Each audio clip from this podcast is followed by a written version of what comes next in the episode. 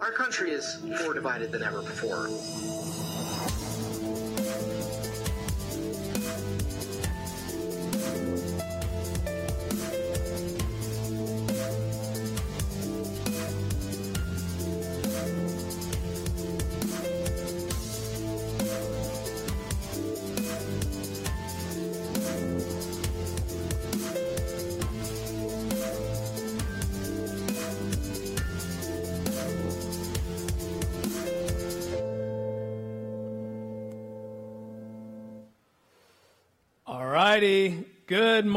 Everybody. It is good to see you guys. Uh, welcome if you are here in the room or if you are joining us online. Really glad to have you guys here for the second week of our series, People Over Politics. People Over Politics. My name is David, and I am the guy who decided it would be a good idea to talk about politics in church at the climax of basically what has been one of the nastiest election seasons in American history, right? That's me. You're welcome. Uh, my goal here is actually not to make us all as comfortable, as uncomfortable as possible. Uh, really, I, I'm trying to aim for something better. What I hope happens when you guys leave these four weeks is um, actually your challenge that I'm provoking different and new thoughts in you, that you have thought about your engagement with politics from a Christian perspective, and, and really actually um, you find it to be ref- refreshing and helpful and, um, and really see the bigness of, of our God and the Lord that we serve and the hope that we have in Jesus. And, um, and I actually laid out last week some, some ground rules, some guidelines that I think will help us accomplish that. So I've got some commitments I'm trying to make to you during this, this series to calm your fears and to help us aim for those things. Let me just revisit them. Firstly, people over politics is not partisan, right? I am not really interested in who you are going to vote for.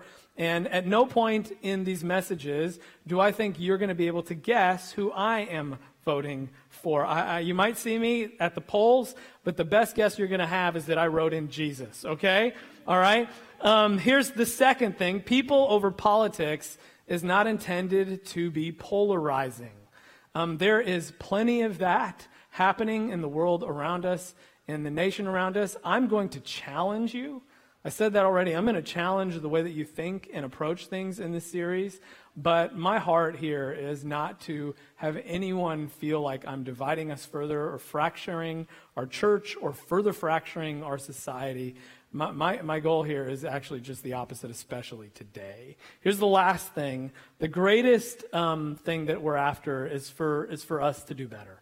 And actually, I want to say, I think if you're a non Christian or a Christian, you hear what we have to say, that actually you'll do better if you, if you act on these words and you think of these things. But I'm really also s- speaking here to the Christian community. I think instead of being a reflection of the world, what God calls us to do is offer an alternative to it. And, um, and, and, y'all, uh, uh, I, am not interested in who you vote for. I'm interested in who you are as a disciple of Jesus. And when we get that right, I think we will be able to make a difference in the world around us. Amen. Does that sound good to anybody? Can I, can I get an amen in here? Amen. Amen. All right. Uh, did I deliver last week on that, on that commitment? Yeah, thank you. Thank you. Good. Uh, today's message is titled people first politics dot dot dot. We are going to explore uh, a passage in philippians as a way to think about christian political engagement. Um, and i'm going to get there in a bit. I need to frame it up and set it up first.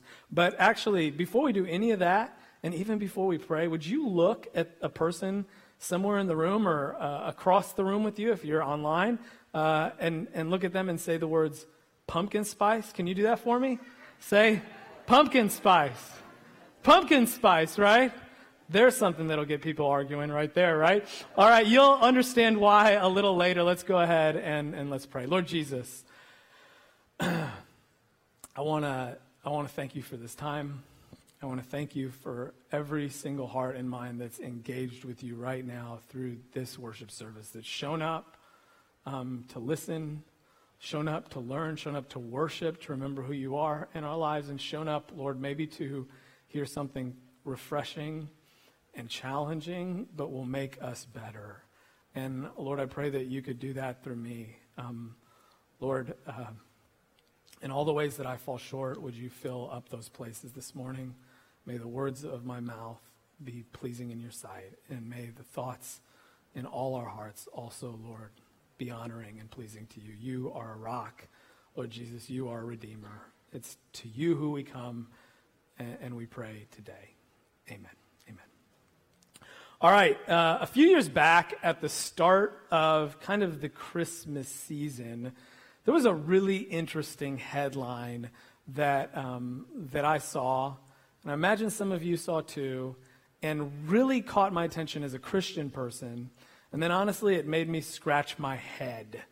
Evidently, what had happened is that Starbucks had put out a new Christmas themed coffee cup to hold its delicious and complicated coffee in, right?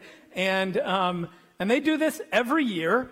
They put out a cup, but this year, their cup didn't look like it had in other years. Not, not to the same extent. It didn't have any of like the Christmas kind of graphic images or themes. Uh, no graphic snowmen or snowflakes or sleighs or Santa Noah, like innocuous happy holidays. None of that. All they got in 2015 was a plain red cup in three sizes, right? There it is right there. That's the Christmas co- uh, Starbucks cup for 2015. Now, most people who drank coffee that year from Starbucks got their coffee in that cup and didn't think twice about it. They enjoyed their uh, mocha latte, caramel, whatever. I don't even, I'm not a coffee drinker at Starbucks, so, uh, but they were drinking it and they uh, didn't think twice about the color of the cup. They didn't notice that um, it looked different than it had the year before. They certainly didn't look at this cup and see any underlying attempt at something greater. However, one man by the name of Joshua Feuerstein got his coffee in this, in this cup, in this red cup, and took it as an affront to his American identity and an affront to his Christian foundation. He saw this cup as part of the war on Christmas. He saw the fact that it was just red, plain red, as part of the war on Christmas, even though when you go back uh, and you do the research, never had anything Christian before. And uh, let me just actually show you the Starbucks cups and the evolution to 2015. 2015 was literally for Joshua Feuerstein the last straw, pun intended, right?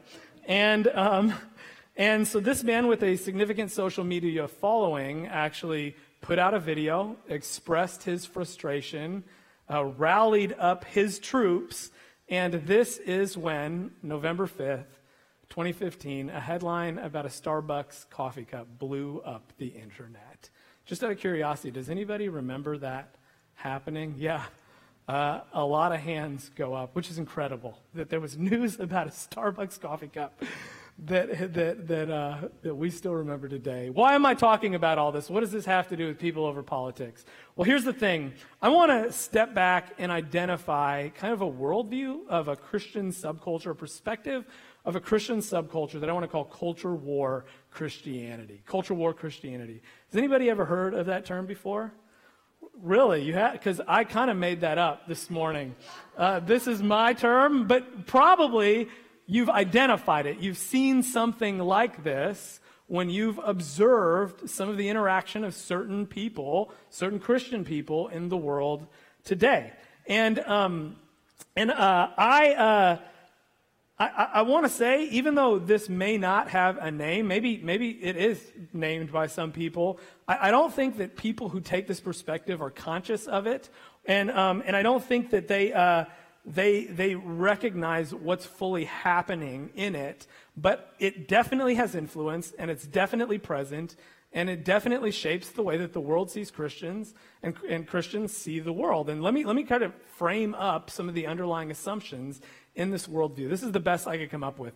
In culture war Christianity, there's kind of this understanding that there's a given culture, any given culture, in our case, American culture. And that's one sphere, that's one one sphere of influence. On the other side is the Christian subculture. There's Christianity. And, and, and what's happening is there's an interplay between these two kind of spheres over the influence and power in a culture. And, and actually, in that interplay, what happens is Christianity goes to war. The culture is felt like it goes to war for those Christians. There's this understanding that the job of Christians in that kind of role is to take as much influence and power as it can in the cultural sphere and to not give up any influence and power that it has. And so it is doing battle. It takes uh, political things very seriously. It fights political issues, and um, and it's it's just uh, very present in our world today. Now, what what do I think about culture war Christianity? Actually, um, you're probably curious. You probably have some idea, but let me turn it back at you for a second. What do you think about this kind of perspective of Christian of some Christian people? Maybe you have it. What do you think about culture war Christianity? Is it good? Is it bad? Are the, are the things that are positive in it? I think, I think uh, that this is more complicated than we have time to talk about this morning, okay? And um, I, I, think that I, I do want to acknowledge that there is some truth in some of the underlying assumptions in culture war Christianity. I do think it is good for Christian people to try to influence the culture and doing that through political processes is a valid and legitimate way.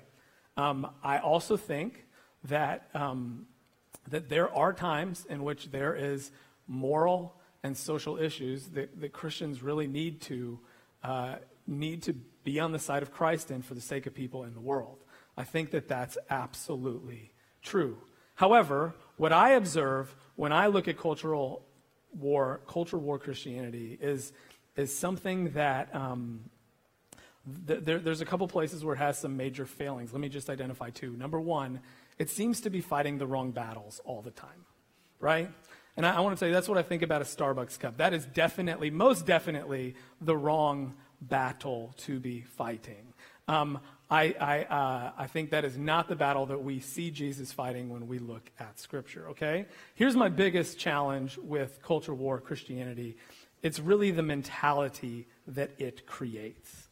It's this idea that we are always, as Christian people, at war, that we are in a constant battle with the, the world around us and the culture around us, and it kind of leans towards this mentality where it's us versus them, where it's Christians against everybody else in the world. And, um, and I want to tell you I think what happens when we get into this us versus them mentality is that um, we somehow miss the people in the middle of those politics who are the very people for whom Jesus came to die. And we lose our strength and our witness, and we lose our ability to, to, to, to really witness effectively.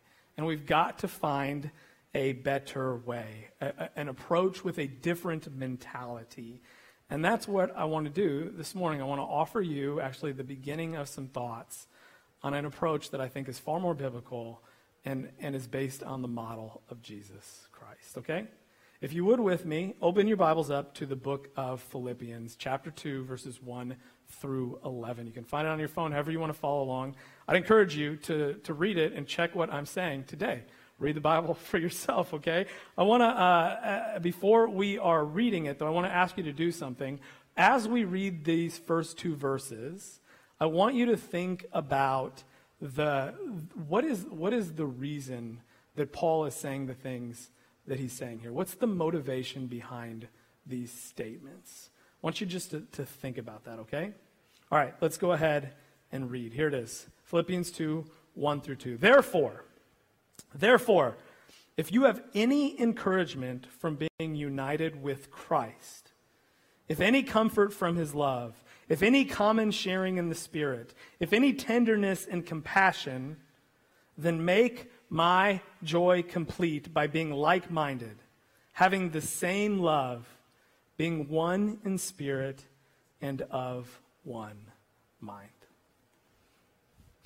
Uh, many of you know I have four children.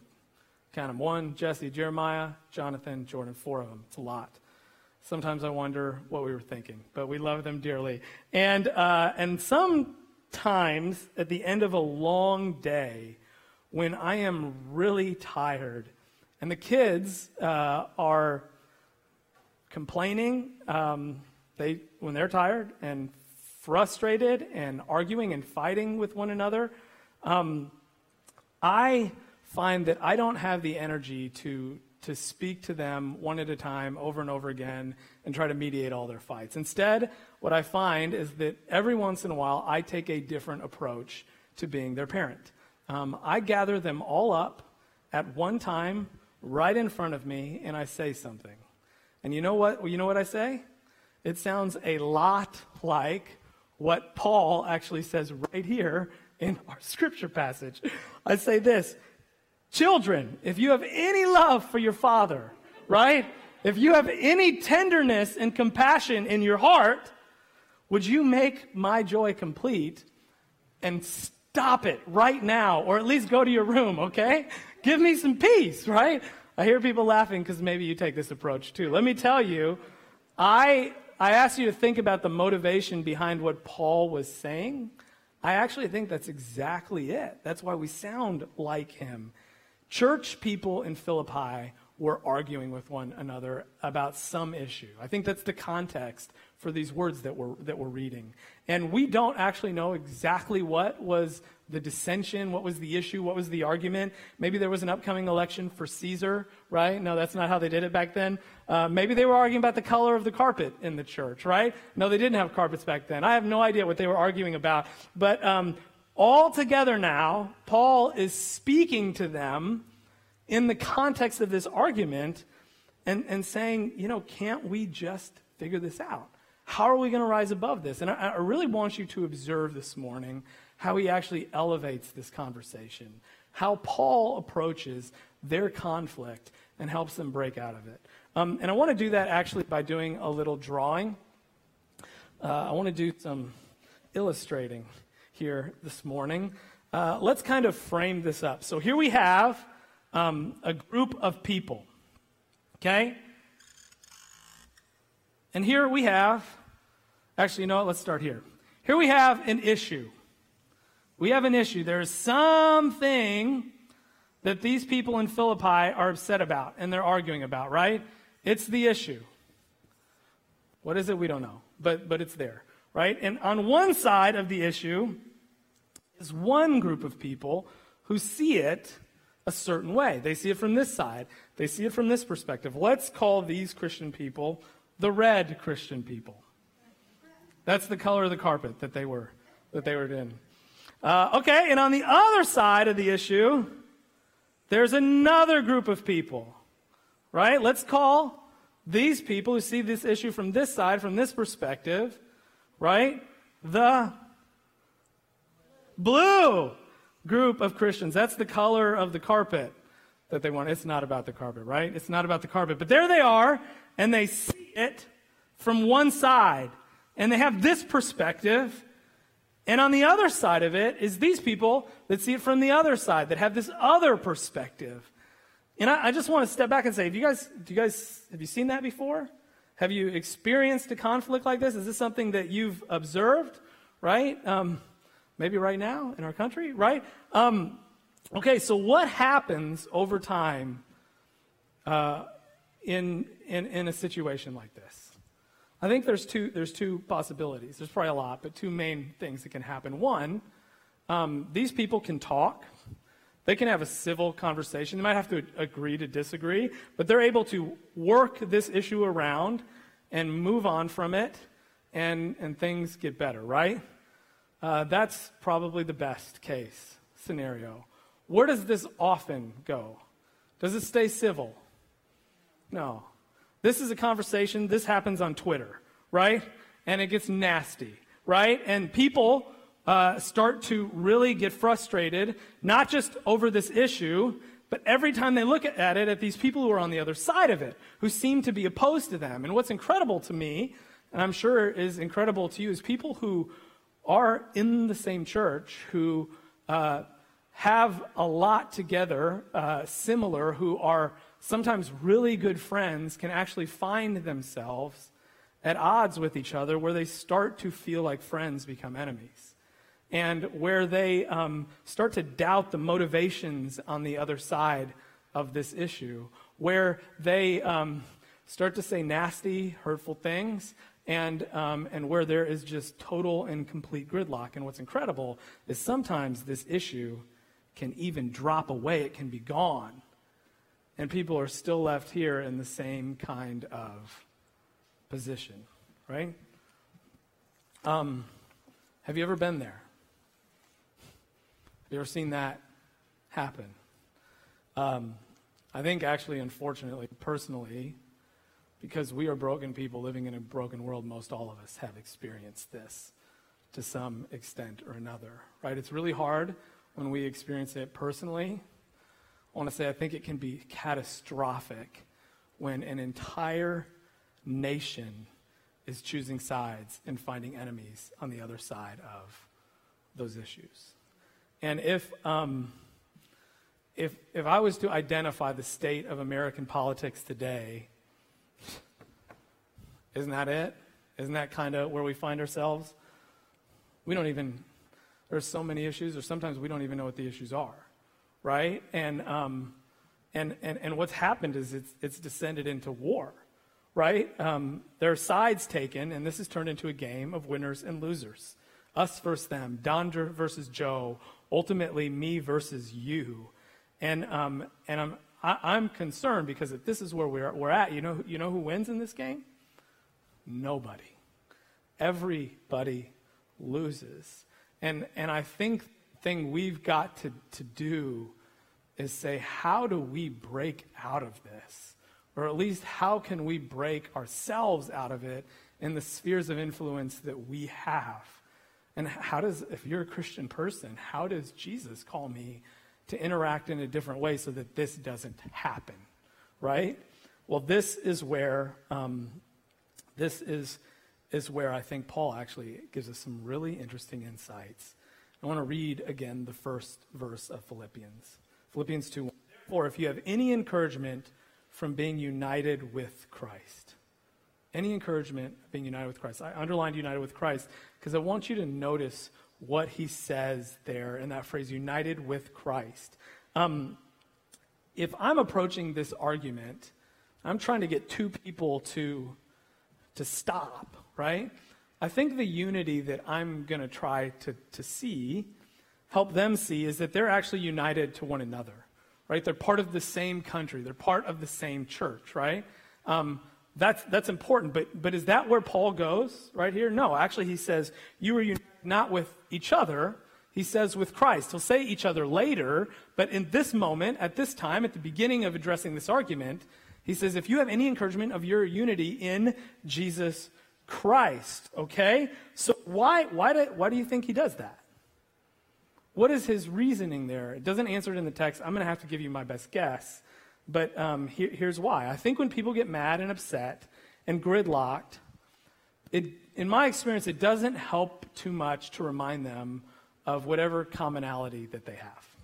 They don't care, right? When my sons are fighting, say, don't hit your brother, quit, quit hitting your brother. Does it matter that I say, he's your brother? No, they don't care. It's like, I'm going to hit him harder because he's my brother, right? Like, um, imagine like the comment section on um, a social media post that is hot, right? People are arguing, one side's arguing for Don, and one side's arguing for Joe, and it's bitter and nasty. Someone came in there and said to those two people, Hey, I want to just remind you that you're fellow Americans right now. Do you, do you think that, that, that people are going to care? They're, they're going to say, that's, they're not real Americans, right? They're going to question that unity that they have, right? And so, so, um, what does Paul say here instead? He says this, therefore, if you have any encouragement from being united with Christ, I want to go back to the drawing here, and I want to add Jesus up above this thing happening.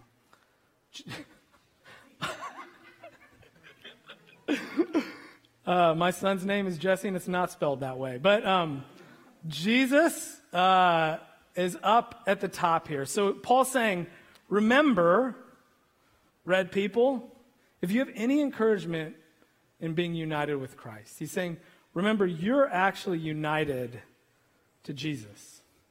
You have convictions about Jesus, you've made a commitment to Jesus, you, you, you have this unity with Christ. And I want to remind you of it right now. He's saying, look up here. Look up here to Jesus. I want to tell you, I think this is such an important thing, especially for Christians, because it does two really, really important things. Here's, here's the first, right? Um, when we look at Jesus, when we're looking at Jesus, we're no longer staring down the barrel of this conflict anymore. You see that? We've stopped looking here, and now we have looked away, and we're up here. You know, you know what that does? It's a immediate way to simply de escalate a situation. When you are in the heat of the moment of conflict, right, and it's fiery and you're mad and you're angry, one of the best things that you can do is just step out of that moment for a minute and look somewhere else. You know, I do some counseling sometimes um, uh, for, for people's marriages. Um, and I'm not the best counselor, but over many years, I think I've learned um, one tool that a lot of couples have found very helpful when they uh, are in an unhealthy cycle of disagreement, when they're struggling to communicate and they are, they are kind of gridlocking in anything that comes up that they can't get eye to eye on. And, um, and you know what it is? It's permission to take a time out. I give couples permission to take a time out. And what that means is in the middle of that moment where they're mad or they're starting to get mad or you can tell it's about to, to turn bad and not be a healthy argument anymore, or you're there, what you do is you just say, time out. It's an agreed upon thing between both people. It doesn't, someone's not storming out here, not saying anything. Say, we agreed to take a time out. Let's do that. I need a time out. and they walk away. And then they revisit that at a later time, maybe 10 minutes later, maybe an hour later, maybe a day later, but they come back and they, they talk about it again. But you know, you know why that's so important? It's, it's because sometimes we actually are unable to function well in the heat of a moment, especially when we've got all of these feelings and frustrations and ideas and history and, and, and unresolved things coming to the fore, boiling up to the top in the fiery furnace of what's happening. And, um, and actually, our bodies even have a physiological fight or flight response when we, when we get mad. And so when you say, time out, stop, I'm there, and you step away, you're, you're able to, to get out of that moment that's not really even about that moment anymore. And, and you're able to catch your breath, and then you're able to come back to it and, and see it for what it is and have a much better conversation about it. And, and, and it's good. I offer it to you as a tool to, for you to use in your own relationships at times. I think we all do at, at times. Um, but I, I want to tell you, I think that's what Paul, it's the first thing that Paul does. He's de escalating the situation. He says, Don't look here anymore, look up here. Okay? Here's the second thing that, um, that I think it accomplishes. when you are looking up here, when your eyes are fixed on Jesus, what you're able to do is to see people through the lens of Christ, through the lens of Jesus, instead of the lens of this conflict. Right? Do you see that? This is where you've been looking, right? But, but when you look up to Jesus, suddenly your perspective changes. You, you see other people in a, in a different way. You know, um, I saw a meme on Facebook this last week. I bet a number of you guys saw it too. It was so good. And um, this, is, this is what it said. it's small, I'll read it for you. Kamala is beloved. Donald is fearfully and wonderfully made. Mike is cherished. Joe is important enough that I died for him. And it's signed Christ Jesus. Okay? First names, because we definitely already know who those people are, right? And it's a simple reminder of who they are, not as we see them, not in the fiery furnace of American politics, but who they are as Jesus looks at those people. Let me, let me ask what happens in your heart when, when, you, when you think about those people through that lens. It softens, doesn't it? Um, I, I think if you have negative feelings towards one or two of those people, or maybe all four of those people, right? And you, uh, and you, and you think about them not through the lens of all your political frustrations and convictions, but you think about them through your conviction in Jesus Christ, suddenly they look different to you. And, and, and suddenly you're able to see things and think about things in a different way because you're seeing people as they truly are, as beloved children of God, those whom Jesus was sent to save. Right? I, I think one of the choices that we need to make is to see people in that way. Choose to see people with whom you disagree through the grace of Christ instead of the grit of your conflict. See them through grace instead of the grit of conflict, okay? All right, I, I want to make one more observation here and re engage the text. But um, let's go back to our drawing board. One of the things that I think is happening, and, and we talked about this, is that cultural war Christianity tends to fight the wrong battles, right? It, it tends to, to, to, to miss what really matters. And, and I think there's a reason for that. And I, and I want to I wanna show you why. Um, it, when there is an issue, right, when there is some issue that we're upset about, however important it is, however critical we think it is, how, how, however deep our conviction, and we might be right about that issue, I just want to point out when we're looking at that issue, where, where, right on, where are people? Where are the other people when we see that issue? Here. Always here. Always behind the issue, never in front of it, never even in the midst of it. We always see the issue first, and we see the people second. And you know what? I think that's the wrong battle. I want to tell you, I don't think we can separate issues from people. I don't think that we can, um, we can, if we're going to follow the way of Christ, I don't think that we can look at, at, at people behind issues. I think we have to put people first or at the dead center of our politics. I think we have to see people. And I know there's complexity to that. I know um, a lot of times when we have a stated political opinion, we, we believe that people are part of that political calculus. But um, what I, what I want to point out is if we were really seeing people, putting people's best interest before our own politics, would our country be in the state that it's in right now? I don't, I, I just don't think we'd be where we're at. And, um, and I think it's because we've lost sight of, of people. And, and I, I want to say when Christians see politics before people, I think we're missing it. I think we're fighting the wrong battle. I think what happens is people end up as collateral damage in the culture wars. And I, I, I, don't think that's what our intent is, but I think that's what happened. And I think what we've got to do, what we've got to fight for, is recognize that our battles are not over the issues that are before us in cultures. Our battles are for the hearts and minds of people to know the greater hope that we have in Jesus Christ. Okay, that's the, that's the battle that we're fighting. And so, and so it reframes the way that we address the world and think about things around us. I don't look across the, the political aisle from myself and see someone that I need to defeat or win an argument against. I instead see a dear soul of God. I don't look across an issue and see somebody who I think just doesn't get it, just can't understand. I see in them a reflection of myself as a broken and lost person who desperately needs a Savior. Okay? Um, I think that we are not an invading, conquering army, but a mission uh, of rescue sent to save the lost and the broken. And, um, and we have been called by our Lord Jesus to go and make disciples of Christ, right? And that's the battle we need to be fighting.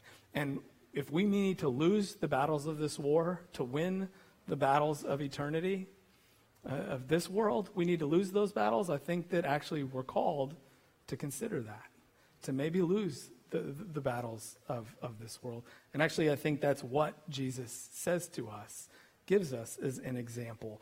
Would you look at me, look with me at the last verses of this passage? Um, Paul is saying, he said, be humble in verses 3 and 4. Put others ahead of yourself. Value them ahead of the, yourself. Put people's interests ahead of yourself. And then, and then he says this This is how I want you to think about your engagement with one another when there's something like this happening. He says this And your relationships with one another have the same mindset as Christ Jesus, who, being in the very nature of God, did not consider equality with God something to be used for his own advantage. Rather, he made himself nothing by taking the very nature of a servant, being made in human likeness, and being found in appearance as a man, he humbled himself by becoming obedient to death, even death on a cross. And therefore, God exalted him to the highest place and gave him the name that is above every name, that at the name of Jesus every knee should bow in heaven and on earth and under the earth, and every tongue acknowledge that Jesus Christ is Lord to the glory of the Father, of God the Father. Right? What, is, what is he saying? Jesus was willing to lose so that we could win. Jesus chose not to fight the battles of this war, to pick up the sword, as Peter did in the Garden of Gethsemane, to stand before Pilate and, and call down the fire from heaven, which he could have done, but he said, I'm willing to die, to lose, to be obedient, to humble myself to the point of the cross, to lose all the battles that the world thinks that we need to win, so that, so that I'll win the battle for eternity. I'll win the battle for hearts and minds of people with Jesus. Jesus won by losing. Right? He denied himself the power that he had for the sake of us who are under the power of death. Right? He valued us ahead of his own well-being. And and um, and y'all, that's the battle that I think we're supposed to fight. Have in your relationships with one another, have this same mindset as Christ Jesus when we start to, to see that we're in a different battle, we start to look like Jesus. When we give ourselves away, instead of fighting for the, the little bit that we have, we look like Jesus. When we fight in the way that the world fights, when we, when we choose to say, I'm going to get into this cultural war conflict, we look like the world, right? But when we fight like Jesus, guess what? We, we win, we win a much bigger war. Where are you guys at the end of all this today? Um, I just want you to think about your own actions and behaviors and engagement, right? Are there, are there people in your life, one side of this or the other, that you've looked at them through this issue and now they look like enemies, right? Can I encourage you to try to look up to Jesus and come around and see them through the lens of Christ? Um, is there places where you've won um, relate where you've won an argument? Where you've been in a conversation and thought about the holes in somebody else's argument and you've argued over some political issue but you lost the relationship that you had? Right? Is that is that the right battle to be fighting? Uh, i want to i just i just want to encourage you. Let's put the good and the well-being of people in front of our politics for the well-being of people and for the sake of the world. Amen. Let's pray. Lord Jesus, I want to thank you for today. I want to thank you that you did something entirely different than what we see in the world and what our hearts and minds are tending to do and want to do as we look at the world. I pray that we would not get caught up in the battles and the wars of this world, but Lord, we would remember that the battle that matters is, is the one that you, you went into for us and that you've won and that we just get to be a part of. And, and Lord, I, I pray that we would have the mind for the good of people before our political convictions, that we would not see issues without seeing the hearts and the minds that are affected by them. And Lord, I, I just pray um, as the Holy Spirit brings this home for each and every one of us that we, we would have the courage um, to admit to wherever we've been trapped and to ask you to help us do better and, and, to, and to lose so that others could win and so that others could be win, won for you. And these things we pray in your name, Jesus.